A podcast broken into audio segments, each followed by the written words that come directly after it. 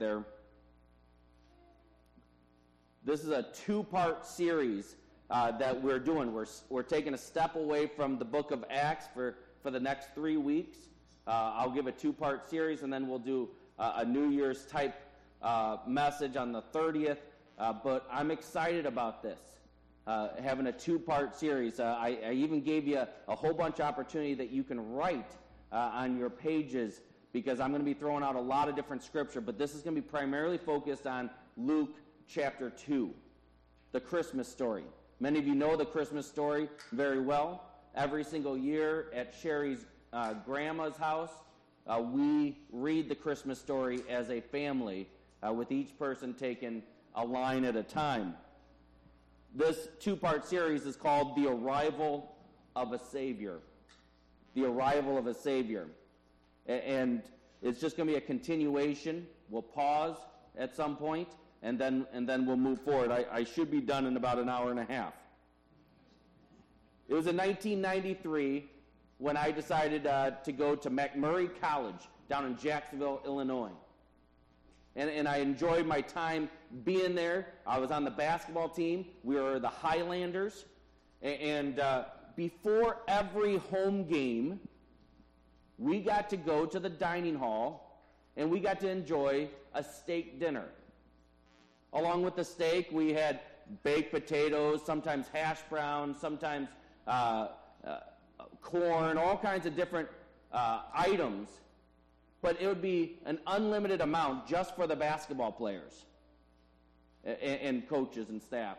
So we got to go there and enjoy that. And one day, early in the year of 1994, so it was the second semester of my first year, I'm sitting at a round table with, with my coach and Matt Niehaus. The other guys were at other tables, but the three of us were sitting there. Matt Niehaus, he was a big boy, six foot ten, black hair that was just messy. But Matt Niehaus was the nicest guy in the world. You wouldn't think that he would he would scare a fly off. But when he was on the basketball court and he had the opportunity to dunk over somebody, you did not want to be around him. Matt Niehaus, while he was there in his four years, starting all four years, uh, ended his career as the all time leading scorer at MacMurray College at that point. He still holds the single season record for the most blocks uh, for any MacMurray Highlander player. While Matt Niehaus is chowing down his food, as you could assume he might, being that big, and he was wolfing it down, and all of a sudden, Matt looks at me and he points and he's signaling that he is choking to death. He probably has an entire steak stuck in his throat. I didn't know what to do. I knew the Heimlich maneuver. I had already been trained in that. But he was six foot ten. I'm like five one. That's what I felt like at that moment. I thought, should I stand on a chair? Well, luckily for me, my coach is an all, was an All American soccer goalie in college. So he was six foot five. And so as Matt Niehaus was looking at me to have me somehow resolve this emergency, coach got behind him and started going to town. Four or five times after he was doing the Heimlich maneuver, all of a sudden an entire steak flew out of his mouth. But that wasn't the crazy part. The crazy part was that Matt Niehaus instantly, at that exact moment it came out, sat back down and started eating again. And in between multiple bites, he said, Thanks, coach. I just sat there in awe. Matt needed someone to save him. Well, it was earlier this year, May 27th, in Paris, France and there was a dad who was home alone with his four year old son. His mom was off visiting some family, and, and the dad thought it was a good idea to leave the four year old home in the apartment. He went to the grocery store, the dad did. After groceries, he thought, let me play some Pokemon Go on his smartphone. Well, that four year old in the meantime, while she was at the while, while he was at the apartment building on the fifth floor, figured out how to open the balcony door. And the five-year-old or the four-year-old walked out of that fifth floor balcony and found himself flipped over the balcony, falling one story and catching himself somehow on the fourth story balcony wall. He hung on, dangling, with the assumption that this was going to be no more. The neighbor who was next to where the young man fell was able to get out on his balcony, but there was a divider in between them, and he reached over and was able just to hang on to his hand. And he knew that he couldn't let go of that hand. He didn't have the leverage because of the divider to pull him up, but he can get a hold of his hand and like squish it against against the railing.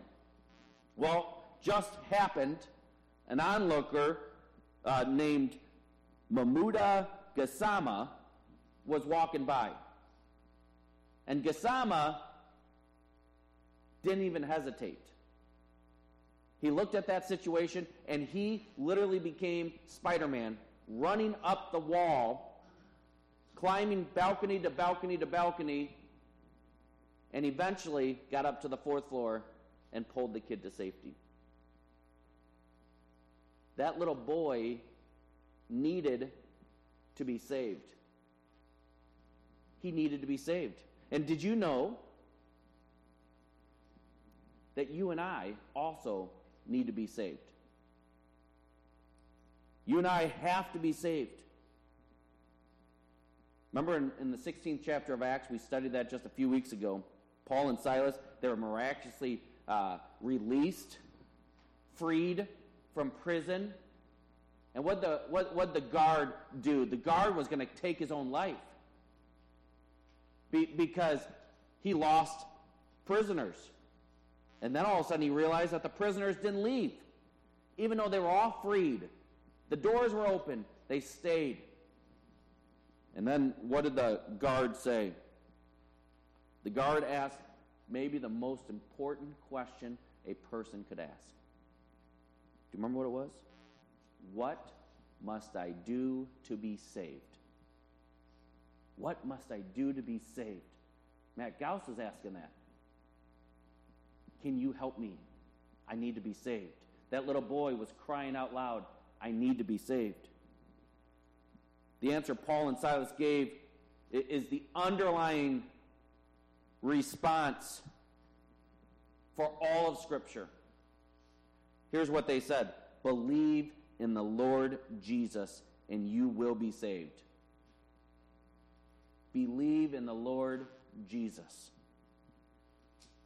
And as you and I study Scripture, we can see clearly that all people, this jailer, the little boy, Matt Niehaus, all people need to be saved. And we need to be saved because you and I are sinners.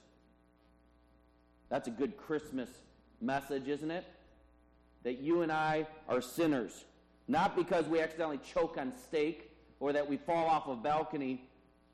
That's not why we need to be saved. We need to be saved because we have no way of being righteous. We don't have a way of being righteous. Romans 8 8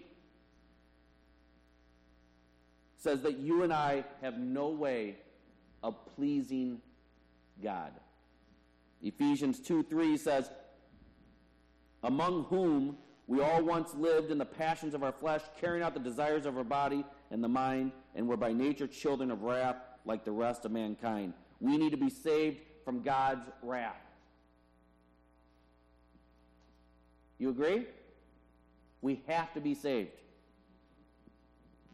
And you know what? We need to be saved also to be saved from hell itself. Hebrews 9 27 says, And just as it is appointed for a man to die once, after that comes judgment. And God's wrath on people who are not saved is hell. We need to be saved from the, a fate literally worse than death. And we need someone to save us. We need someone to save us. Otherwise, we'll be the walking dead being alive in our flesh, but spiritually dead. Colossians 2.13, And you, who are dead in your trespasses and the uncircumcision of your flesh, God made alive together with him, having forgiven all of your trespasses.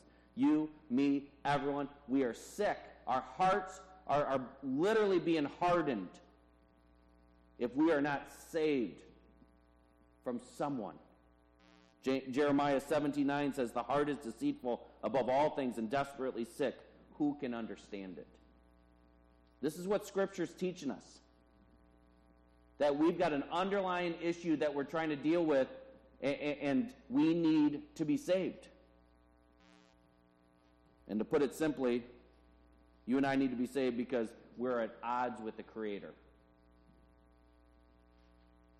We have to get to that point where we understand that underlying thing that we are at odds with the Creator. You guys know it. All have sinned and fall short of the glory of God. So, who can save us? Who is it? Who is it that can save us? Jesus. It can't be a coach. It, it, it, can't be a random guy walking by. It can't be your mom or dad. It needs to be someone that's not only strong enough, but someone who's perfect. Someone who is absolutely righteous. And not only someone who understands our issues, but someone who can actually advocate for those issues. And today we're going to talk about that someone. That's, our, that's the whole point of Christmas. Talking about that someone. There's only one person ever born in this world. Only one person ever that will be born that meets the needs and the demands to be our Savior, that meets the needs and demands to be our rescuer. And that's Jesus Christ. So we're going to start our two part series The Arrival of a Savior. We're going to read the Christmas story, the first 20 verses. So if you open your books, your Bibles to Luke chapter 2, we're going to go through the first 20 verses, and we'll study a, a good handful of them today. Luke 2. In those days, a decree went out from Caesar Augustus that all the world should be registered. This was the first registration when Quirinius was governor of Syria, and all went to be registered, each to his own town. And Joseph also went up from Galilee, from the town of Nazareth to, to Judea, Judea, to the city of David, which is called Bethlehem, because he was of the house and lineage of David, to be registered with Mary, his betrothed, who was with child. And while they were there, the time came for her to give birth. And she gave birth to her firstborn son, and wrapped him in swaddling cloths, and laid him in a manger, because there was no place for them in the inn. Verse 8. And in the same region there were shepherds out in the field, keeping watch over their flocks by night. And an angel of the Lord appeared to them, and the glory of the Lord shone around them, and they were filled with great fear. And the angel said to them, Fear not, for behold, I bring you good news of great joy that will be for all of the people. For unto you is born this day in the city of David a Savior, who is Christ the Lord. And this will be a sign for you. You will find a baby wrapped in swaddling cloths and lying in a manger. And suddenly there was an angel, a multitude of the heavenly host, praising God and saying, Glory to God in the highest, and on earth peace among those with whom he is pleased. Verse 15 When the angels went away from them into heaven, the shepherds said to one another, Let us go over to Bethlehem and see this thing that has happened, which the Lord has made known to us. And they went with haste and found Mary and Joseph and the baby lying in a manger. And when they saw it, they made known the saying that had been told them concerning this child. And all who heard it wondered at what the shepherds told them. But Mary treasured up these things, pondering them in her heart. And the shepherds returned, glorifying and praising God for all they had heard and seen, as it had been told to them. Heavenly Father, Lord, we pray that your word uh, is proclaimed today. We pray that you can even change our hearts today, knowing that you have provided the Savior. In Jesus' name we pray. Amen. Well, like I said, we're going to do this in a, in a two part series. I have eight points. We'll do four of them today, four of them next week. Uh, so let's get started. First, the Savior, the one that we all need, was predicted through the ages. He was predicted through the ages. As soon as man went on his own, from the very beginning, when he decided to, to eat of the forbid, from the forbidden tree, sin entered this world. And God showed, explained that his plan, his only plan, was already in place. He said in Genesis 3:15, speaking to Satan, I will put enmity between you and the woman, between your offspring and her offspring. He shall bruise your head, and you shall bruise his heel. The Old Testament told us all about the coming of the Savior. Over and over and over. The Old Testament tells us that the descendant, the Savior, is going to be a descendant of Abraham's. Genesis 12 3. I will bless those who bless you, and him who dishonors you I will curse, and in you all the families on the earth shall be blessed. Genesis 17 9. God says, No, but Sarah your wife shall bear you a son, and you shall call his name Isaac.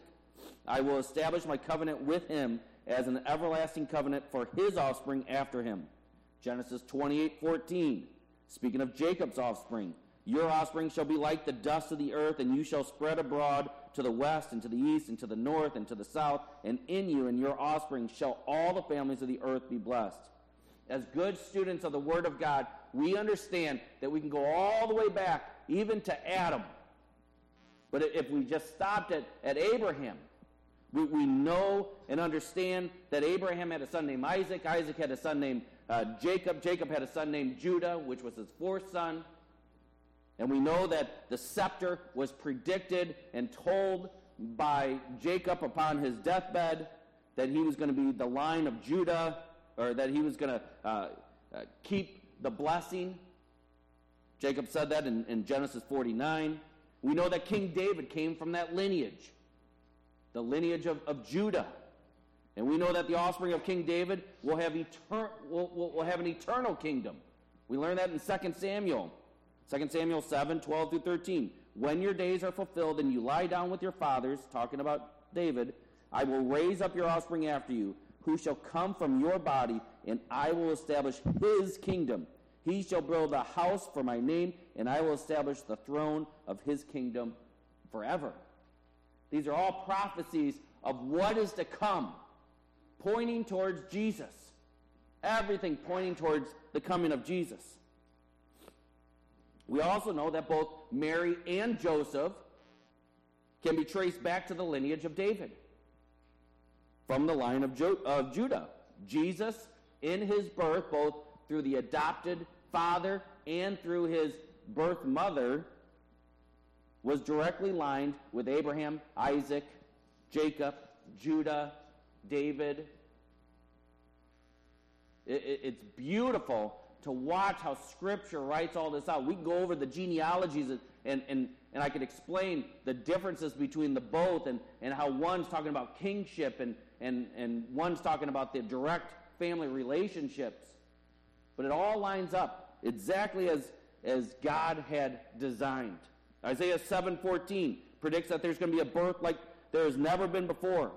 A young lady was a virgin who was going to give birth to a son who would be called Emmanuel. Says, Therefore the Lord himself will give you a sign. Behold, the virgin shall conceive and bear a son, and shall call his name Emmanuel. We know Micah foretold this as well, the, the exact location. Micah tells us in, in Micah 5 2, But you, O Bethlehem, Ephrathah, who are too little to be among the clans of Judah, from you shall come forth for me one who is to be the ruler in Israel, whose coming forth is from of old, from ancient days. It's reiterated in the New Testament, Matthew chapter 2. It, it, says in verse 1 in Matthew chapter 2 Now, after Jesus was born in Bethlehem of Judea in the days of Herod, behold, wise men from the east came to Jerusalem. So these wise men came. Remember, they're probably not coming during the birth, they're probably coming uh, a month, two months, three years. We, we don't know the exact timing. But these wise men come Because they have knowledge of the scriptures. They said, Where, uh, where is he who has been born of the Jews, or been born king of the Jews? For we saw his star when it rose and had come to worship him. When Herod the king heard this, he was troubled, and all Jerusalem with him. And assembling all the chief priests, so he assembled all the chief priests, all the scribes, brought them all together, and he said, Where will the Christ, the anointed one, where was he going to be born? And what did they say? Bethlehem. Bethlehem of Judea. For so it is written by the prophet. And then they quote the scripture. They knew it. They knew Bethlehem was crucial. we know that the Magi came from the east, and, and, they came 800, 900 miles away. Probably modern day Iran. They wanted to see this child, and it was because it was prophesied, because they knew the truth of it. They, they probably had the writings of Daniel, actually, because he was uh, the chief of the court, uh, seers in, in Persia. And, and, then they understood the star that was going to come uh, coming out of Jacob. The Savior was predicted through the ages. Through the ages. Over and over. This moment of time was foretold and was prepared for. Over and over in Scripture. And eventually the time came. The moment in time came. And that's our second point. The Savior arrived at precisely the right time. The exact right time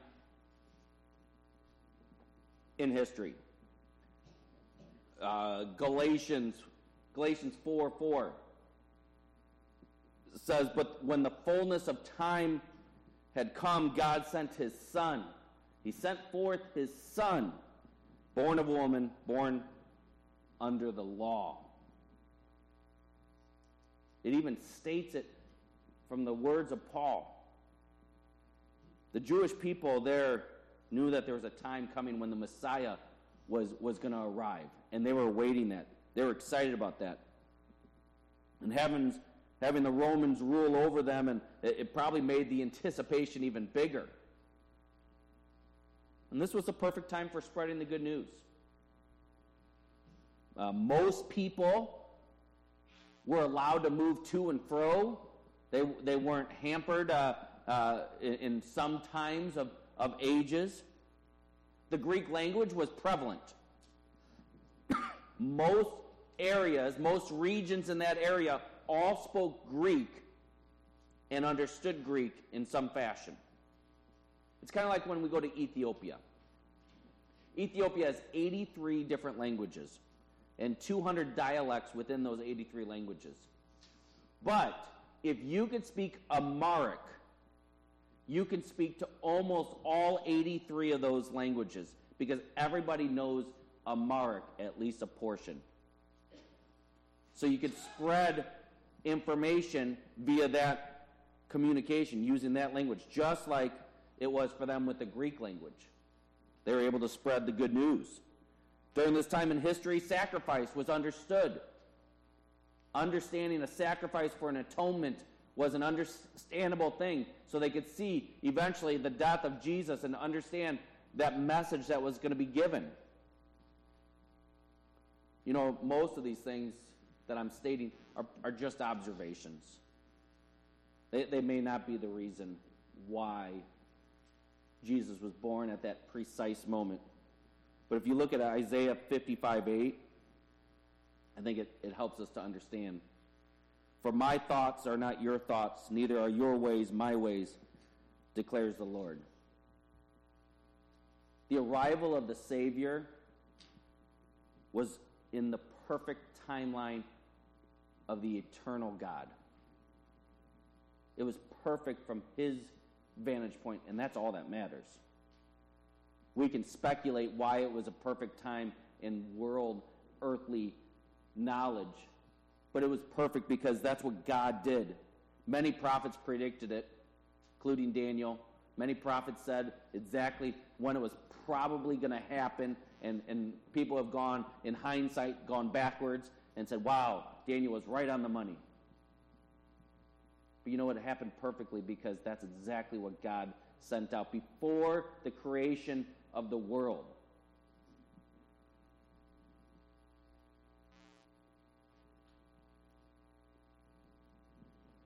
Birth came in the exact moment. Let's go to verse 6 of Luke 2. And while they were there, the time came for her to give birth.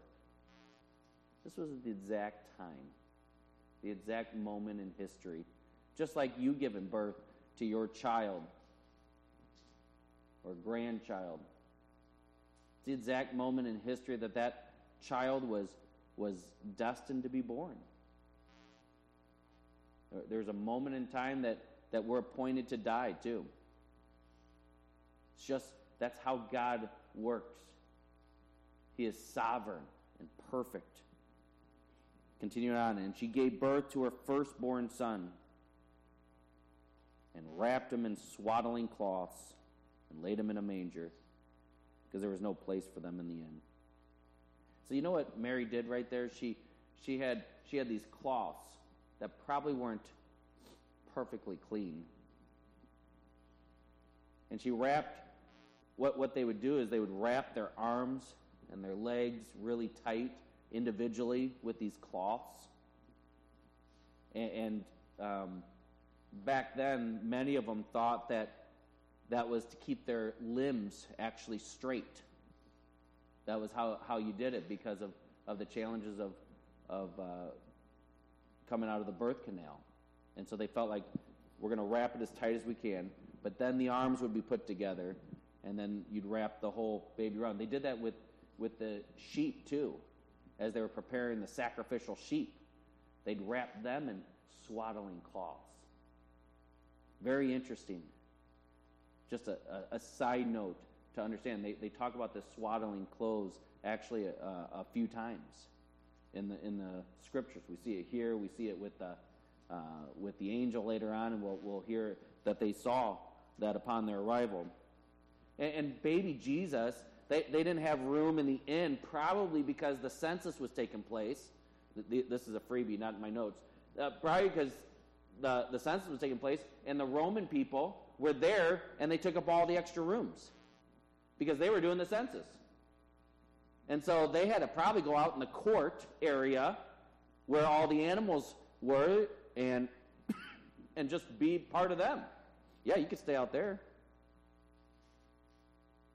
You know, it's not a normal thing to put a baby in a in a feed trough. This isn't a normal thing, but it, it helped to identify who that baby was later on.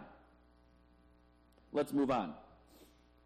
Upon the arrival of the Savior, it was proclaimed by the angels. It was proclaimed by the angels. Verse 8 In the same region, there were shepherds out in the field keeping watch over their flock by night. We'll talk about the shepherds in a second. And an angel of the Lord appeared to them, and the glory of the Lord shone around them. And they were filled with great fear. And the angel said to them, Fear not, for behold, I bring you good news of great joy that will be for all people. For unto you is born this day in the city, city of David a Savior, who is Christ the Lord. And this will be a sign for you. You will find the baby wrapped in swaddling cloths and lying in a manger. And suddenly there was with the angel a multitude of the heavenly host, praising God and saying, Glory to God in the highest, and on earth peace among those in whom he is pleased. Are you understanding what the shepherds are seeing? We read that all the time, but we don't stop and, and think what these shepherds are actually seeing. An angel appears to them. Could have been Gabriel. We don't know. And the angel appears to them, and, and, and he's got this huge message. Had to be a, an amazing situation. And, and a, a situation that no one here has ever experienced. And most people in the world, in all time, will never experience until the other side of eternity. And, he, and, and the angel tells him, he proclaims, the Savior has been born. The Savior has been born. It's the news everybody's been waiting for. Everybody on earth, everybody in heaven. This is the news. This is the good news. Everybody wanted to hear this. The angel says that this is the day that the anointed king, the Lord, the one deserving all reverence and honor, he was born. Not only is the angel announcing this tremendous news, but the shepherds get to partake in two other major events. Did you catch the other two major events that these shepherds are experiencing? Yeah, the angel proclaiming, the single angel, but two other things happened. Scripture says, the Bible teaches that the Lord shone around them. Do you understand the significance of that little statement? When we think of the glory of God, we think of light. Because that's what it is. Uh, the, the, the God, the, the glory of God emits light. It's a, probably a good description. Revelation 21 23 says, And the city has no need of sun or moon to shine on it, for the glory of God gives it light, and its lamp is the Lamb. Besides seeing the Savior incarnate. this is probably the, maybe equal to, the most significant thing a man can see. This is absolutely earth shattering. The Savior has arrived. This is the good news. Everybody's been waiting for it. The glory of the Lord is the manifestation of the Almighty in light form. Look at Exodus 33. You don't have to turn there, but Exodus 33 18 through the end of the chapter, it's absolutely awesome to think about when you think about what the shepherds are experiencing. In Exodus 33, Moses is having a conversation with, with God Almighty, with Yahweh. And he says, I want to see you. I want to see your glory. You remember what happened? Mo- Moses, Moses says, Yes, I, God, I want to see your, your face. I want to see your glory. And, and God basically says, You can't. If you do, you will die. You will be incinerated. But here's what I'm going to do for you. It says this in, in Exodus 33. It says, I'm going to put you into the crack of that, that uh, cave there and I'm going to walk by and I'm going to put my hand over you as I walk by. And after I walk by, I will remove my hand and you could see my back. And it was amazing what Moses saw. Look it up later on, Exodus 33, 18 and, and, and onward. This is what the shepherds somehow were experiencing the glory of the Lord. Absolutely amazing. But beyond seeing the angel and, the, hearing the proclamation and seeing the glory of, uh, of the Lord, they got to see heaven on earth. When a multitude of angels came down. That is, if these shepherds, they didn't need any more convincing and they get a whole bunch of extra stuff, extra toppings. The angel tells them what's about to happen or what happened and tells them exactly how to confirm what happened. Just go there, basically, he's saying. Then the glory of the Lord is shone around them, and then a multitude of angels. We don't know how many. Multitude, all throughout Scripture, talks about hundreds, sometimes thousands Uh, Revelation talks about uh, a mul- it sounded like a multitude of them, and the roaring waters were, were being sounded, and, the, the, the pure volume. I, I don't know what the sheep were doing at this time, but this had to be an amazing moment where all the angels, all, all, all of them are singing the same song. Is that not a picture of heaven? Is that not what our brothers and sisters who have gone before us are getting to do right now. That's what we get to do for all of eternity, and we never tire of it. Because you can't. You can't tire of praising the Creator, the Almighty. And these shepherds, lowly shepherds, got to witness this. We'll turn the corner and hit our final point for today. The Savior was provided for the shepherds and for all people. Even the verses we already read, we can understand that these shepherds who were working in the same region of Bethlehem, we understand from, from studying that they were probably about two hours or two uh, miles outside the village. Kind of in a normal place where, where they would uh, move the sheep all around. It's guessed by several uh, scholars that these sheep were being prepared uh, for their own sacrifices for the eventual, uh, um, we'll call them holidays coming up. But you have to wonder why in the world would God go to them? You've got this juicy, crucial information and you go to the shepherds. You know that, that guy Mike something who goes to dirty jobs? He goes all those dirty jobs. He'd go he'd go visit a shepherd, especially at this time. These guys were dirty.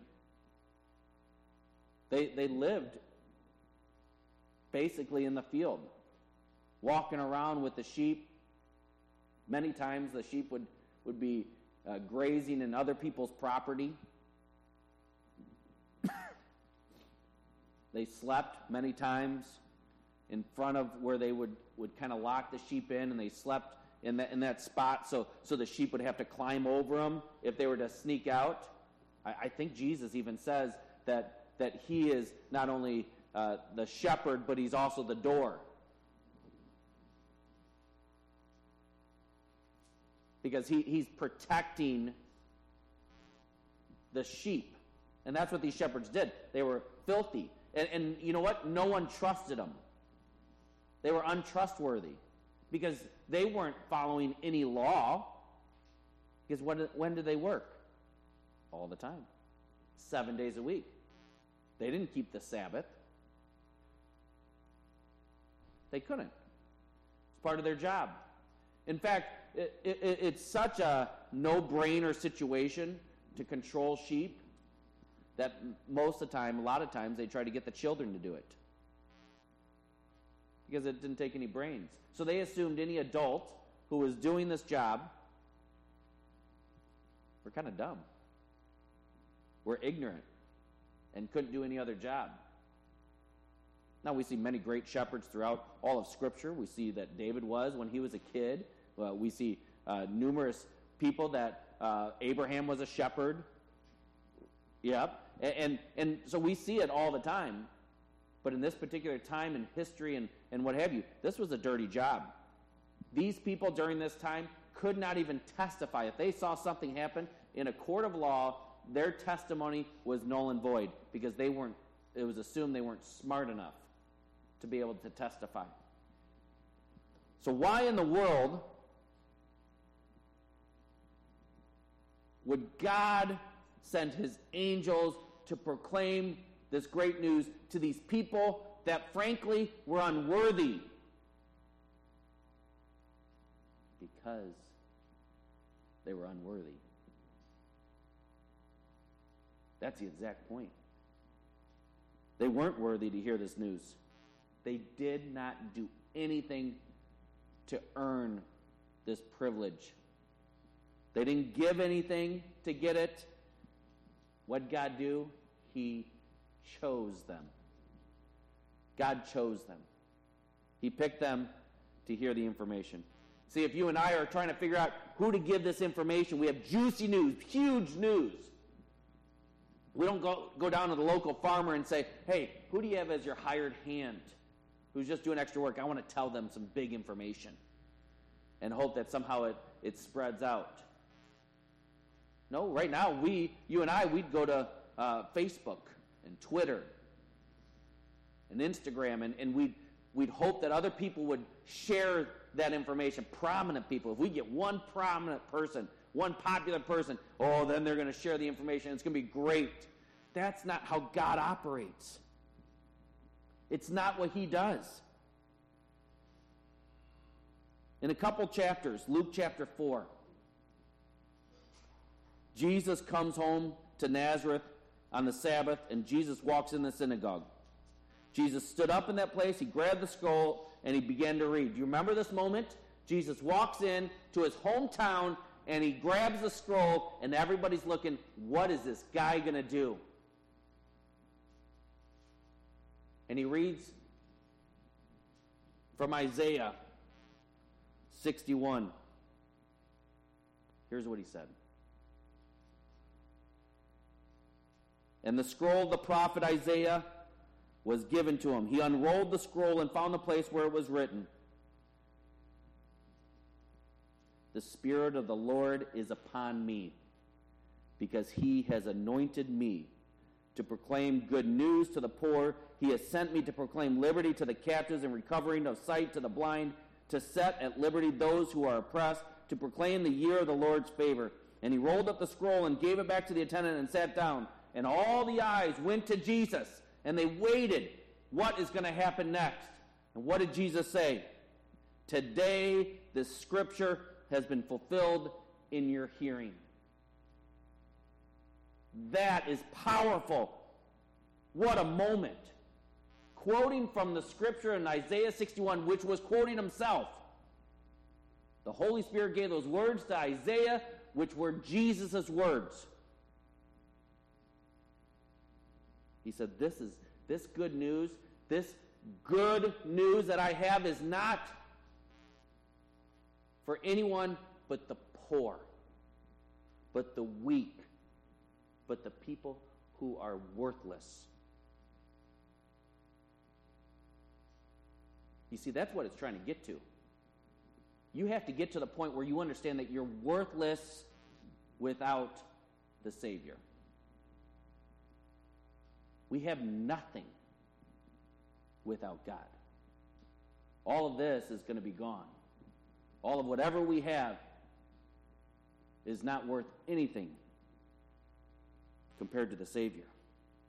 What a better way to do that than start off by telling the dirty, the useless, the no good, the not trusted, the non Sabbath following shepherds.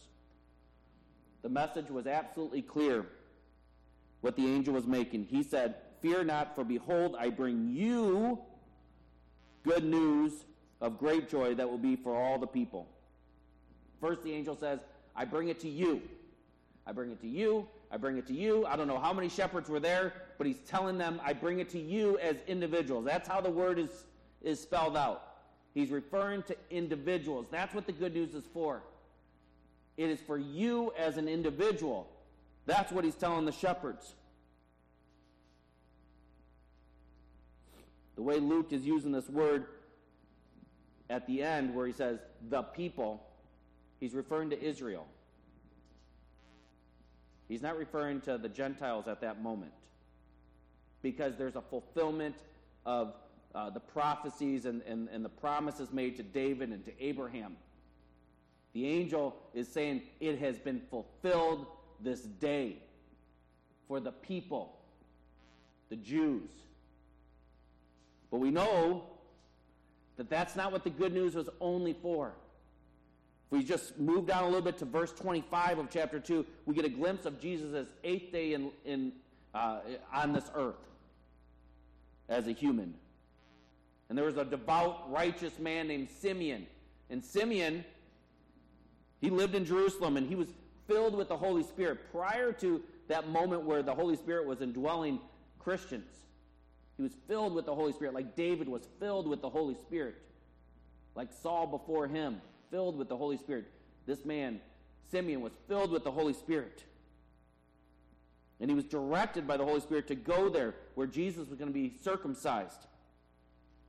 Because They were good. They were, they were law obedient mom and dad, following the law exactly as it was written. When Simeon saw the baby Jesus, he took him into his arms and he held him, and he could not believe what he saw.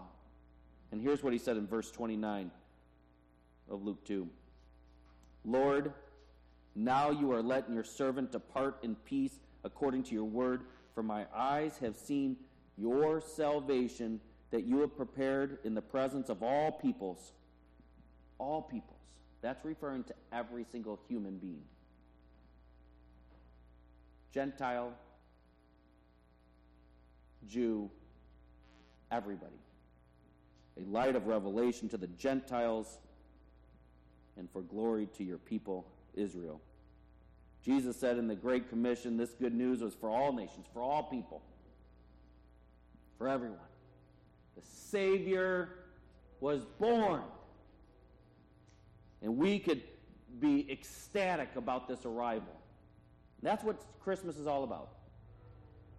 We have a good time with gifts and family and friends. We have a huge party today at my house. And, and, and it'll be fun to see all the family uh, coming over and, and watching the Bears beat the Packers. You know, those are, those are fun things. But in the end, the celebration has to be about the arrival of a Savior who is fully man, fully God. And He is the reason that you and I have the ability to be worthy. It's the only way we could be worthy.